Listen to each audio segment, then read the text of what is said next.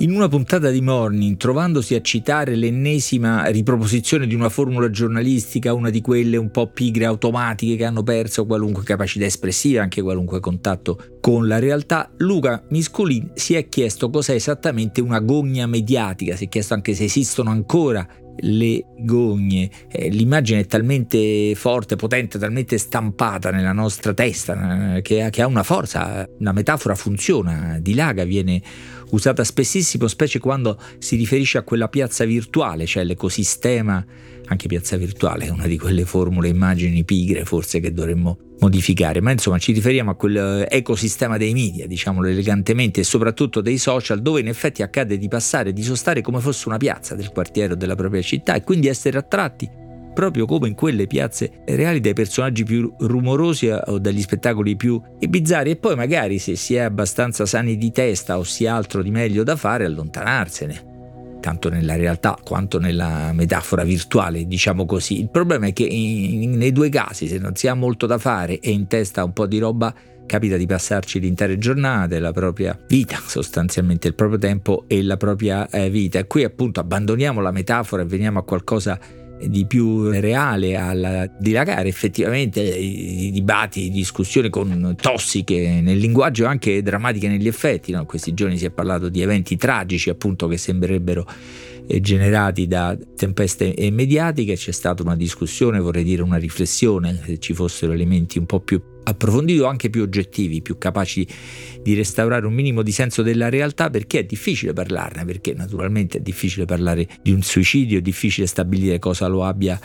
provocato. Quello che è invece evidente è che c'è un continuo cambiamento del fronte, un continuo cambiamento, invertirsi dei ruoli di carnefici e vittime, tanto che la, l'esercizio della gogna viene molto praticato, ma anche molto spesso rinfacciato e chi è sottoposto alla gogna e magari qualcuno che l'ha montata e esercitata come qualcun altro, insomma dilagano vittime e vittimismi e in questa situazione è difficile naturalmente capire cosa accade e anche arrivare a elaborare delle norme di comportamento o come sciaguratamente o forse solo in maniera impotente si tenta di fare normative e leggi. Noi cerchiamo di vedere se questa gogna che sui social appare mobile, possibile da collocare, è una specie di gogna diffusa, portatile, ecco, che viene montata e smontata, quasi mai smontata per la verità, diciamo montata e spostata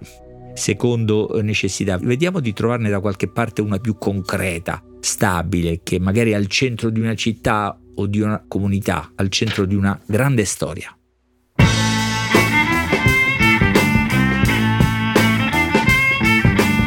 Questo è Timbuktu di Marino Sinibaldi, un podcast del Post che parla con i libri.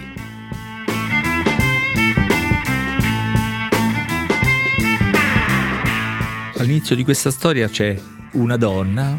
presentiamola subito, si chiama Esther, Esther Preen, una donna che cammina con, con un passo quasi sereno e giunge a una specie di palco all'estremità occidentale della piazza del mercato, dove sta la prima chiesa di Boston. Quel palco costituiva il pezzo di una macchina per supplizi che oggi, da due o tre generazioni, ha soltanto un significato storico e tradizionale tra noi, ma nei tempi andati era considerato efficace nel promuovere le virtù civiche quanto la ghigliottina tra i terroristi francesi. Era in breve il palco della gogna e sopra si elevava l'infisso di quello strumento disciplinare costruito in modo da serrare la testa in una stretta morsa e reggerla esponendola agli sguardi di tutti, Quel congegno di legno e ferro incorporava ed esprimeva la quintessenza stessa dell'ignominia. Non ci può essere oltraggio, ritengo, contro la nostra natura comune, non importa quali siano stati i delitti commessi dall'individuo, nessun oltraggio più plateale che impedire al reo di nascondere il volto per la vergogna, come appunto era lo scopo principale di quella punizione a questa donna quella vergogna intera sarà risparmiata, non metterà proprio la testa nella gogna, ma la gogna viene sottoposta al centro dello sguardo dell'intera eh, città. Siamo a metà dell'Ottocento, il libro esce nel 1850, così la gogna era già dei tempi andati, qualcosa dei tempi andati, così rassicuriamo subito Luca Misculin, ma due o tre generazioni prima era uno strumento diffuso e per così dire dettava legge nella terra puritana del nuovo continente e lì in America sarebbe. È lì che Nathaniel Hawthorne ambienta il suo capolavoro, La lettera scarlatta, probabilmente il più grande libro scritto sulla gogna e su una cosa più vasta, quella di una comunità potente eh, che ci mandava qualcuno più o meno metaforicamente perché eh, è una comunità, c'è una comunità intorno a questa prima scena, a questa, a questa, donna, a questa tortura, a questa esibizione, a questa esposizione sulla gogna, c'è un gruppo di uomini e donne, soprattutto donne, per la verità, che parla e sparla intorno al destino della condannata, è dalla porta della prigione che Esther è uscita per salire sulla gogna, criticando soprattutto l'eccessiva indulgenza del giudice che non l'avrebbe condannata a morte come si attendevano, la mitezza della pena, diciamo così, è una piccola folla giustizialista possiamo dire così, non mi sono, sono caduto subito nella trappola di trasformare quella folla del 1850 in qualcosa di più vicino a noi, anzi la folla non è il 1850, il 1850 è il romanzo, la folla era di qualche secolo prima, io l'ho trasportata qualche secolo dopo, il paio di secoli ormai che ci separano da questo romanzo, una tentazione che cercherò di lasciare ai margini, eh, però non la rinego perché riletto così eh, la lettera scarlatta fa sobbalzare nelle parti più nitidamente simili a meccanismi, reazioni, voci, esiti cui oggi siamo abituati. Perché Esther Prynne è sulla gogna? Per adulterio, perché la nascita di una giovane bambina mentre il marito era ormai da anni lontano ha rivelato al mondo, alla piccola comunità arcigna e puritana di Salem, il suo peccato, l'adulterio appunto. La pena sarà dopo la gogna una simbolica lettera, una lettera nel senso dell'alfabeto, la scarlatta lettera A, quella dell'adulterio, che porterà sempre con sé fino a trasformarla, eh, lo dico subito, in qualcosa di, di, diverso, sarà anch'essa una metafora, una metafora della crescita di questa donna straordinaria, della sua conquistata autonomia e indipendenza,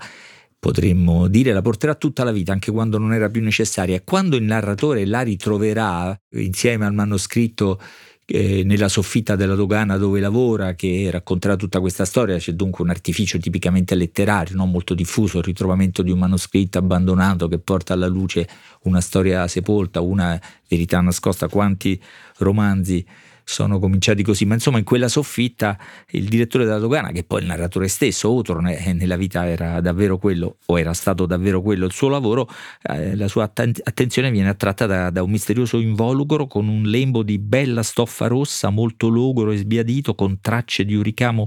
dorato, assai consunto e guasto, sinché non rimaneva nulla e ben poco dell'antico luccichio, però dice un ricamo eseguito benissimo, con una cura estetica per un, strana per un oggetto del genere. I miei occhi erano avvinti dalla vecchia lettera scarlatta e non riuscivo a distoglierli, dice Autor, dice il narratore e così eh, noi stessi, questo è l'antefatto classico, diciamo il ritrovamento del manoscritto, però c'è anche un elemento bizzarro, no? perché Autor ne approfitta di questa, di questa introduzione al romanzo vero e proprio per raccontare la propria storia di direttore di una dogana mm, cacciato per un cambio politico perché è arrivato il nuovo governatore, è cambiato il governo e, lui viene cacciato da, da questa incarico, una storia strana, non so se accade ancora, boh, non lo so, non saprei. Insomma, insieme trova la lettera e il manoscritto che racconta tutta questa storia, che è la storia della persecuzione di questa adultera condannata alla gogna e poi marchiata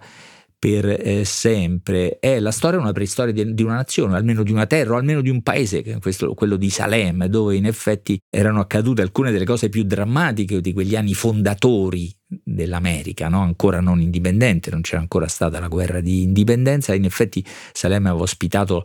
la più puritana punizione dei quaccheri, alcune delle più sanguinose battaglie con gli indiani e anche la tragica storia più famosa delle streghe di Salem, famosa anche perché c'è un film che qualche anno fa in modo un po' azzardato ha riportato d'attualità, che fu un massacro, no? una serie di processi, isterismo, denunce a vicenda di donne e uomini accusati di stregoneria, confessioni estorte nei modi che sappiamo dai libri e possiamo ormai immaginare un decine di donne e di uomini, 19 mi sembra in tutto, condannati a morte, qualcuno morto in maniera anche tragica, il più eroico mi sembra uno che non riconosceva il tribunale, quindi rifiutava di parlare e venne sottoposto a una delle torture più drammatiche, quelle del peso, no? ti mettevano dei pesi fino a schiacciarti e lui non parlò mai, morì schiacciato ma senza aprire bocca. E in questa storia della comunità erano implicati anzi gli antenati di Hawthorne, gli antenati dell'autore che rivendicavano orgogliosamente la loro ferocia puritana. E dunque racconta anche una storia personale. Autor che forse per questo cambiò leggermente il suo cognome. La W non c'era nel cognome dei suoi antenati. Non, si, non se la cambiò per questo per, per sottrarsi alla vergognosa eredità eh, degli antenati feroci puritani o solo perché Autor vuol dire biancospino quindi per una ragione un po' più poetica da questo punto di vista la lettera scarlatta eh, assomiglia a uno di quei film, eh, romanzi sull'origine, mettiamo il film Gangs of New York di Martin Scorsese, sull'origine violenta no, di quella nazione e di quella società, perché è un'intera comunità protagonista della lettera scarlatta, una comunità che parla eh, come un coro ininterrotto nel corso del romanzo, interviene con le sue reazioni, le sue opinioni, opinioni che mutano Esther, la grande Esther Prenzer verrà capace di far mutare le opinioni. L'abbiamo lasciata sulla gogna a proposito, era tutto contro di lei, tutto, tutti e soprattutto tutte contro di lei, ha peccato, è un'adultera, un solo modo per risparmiare la pena più dura, la lettera scallata che la segnerà per tutta la vita e soprattutto per riscattare il peccato eh, che ha compiuto. Eh, dire il nome, dire il nome del padre, del padre della bambina, il nome di chi ha peccato con lei, è una scena potente, no? c'è lei sul palco della gogna, ritta, alta, ritta. La folla davanti era una folla grave e cupa, l'intera cittadinanza, dice Oton, attratta come a una festa, ma più in alto di lei, ancora più in alto, c'è il palco, il balcone da cui si protendono le autorità ecclesiastiche, in particolare il giovane pastore, pallido, giovane Dimsdale, dal, dall'aria eh, sofferente, ma anche dalla grande cultura, viene dalle università inglesi, a portare nelle nostre terre selvagge, dice Oton, qui c'è un po' di ironia, a portare nelle nostre terre di selvagge foreste tutto il sapere della sua epoca. E a lui che viene lasciato il compito di intimare alla donna di dire la verità. Parla di chi è stato, non pensare di proteggere il nome di colui che ha peccato e sofferto con te, non tacere in nome di una errata pietà, di un errato affetto verso eh, di lui. È molto potente questa predica. Tutti guardano questo sacerdote, questo pastore meglio, eh, che alla vittima propone una via d'uscita, qualcosa che la riscatti dal suo peccato. Tutti guardano verso di lui, anche la bambina, anche la bambina nel silenzio è attratta verso questo uomo anche la figlia della colpa, diciamo così, e leva le sue braccine verso di lui. Avete capito? Leva le sue braccine verso di lui. Potete rileggere la scena, vediamo che, che ne trae. A pagina 67 nella traduzione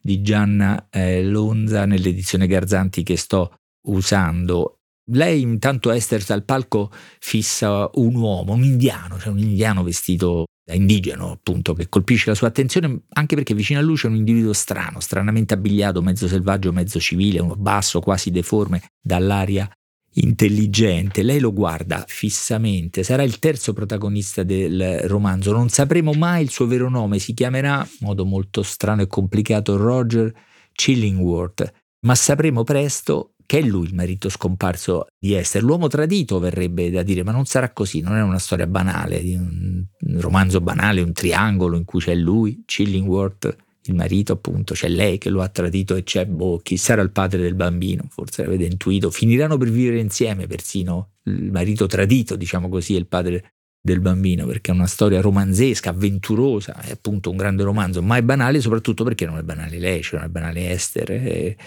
il libro ha avuto tante interpretazioni anche femministe no? sulla crescita di questo personaggio, l'indipendenza di questo personaggio. A me soprattutto sembra un romanzo sull'epopea di questa figura, di questa donna, della sua conquista, della centralità nel romanzo e nella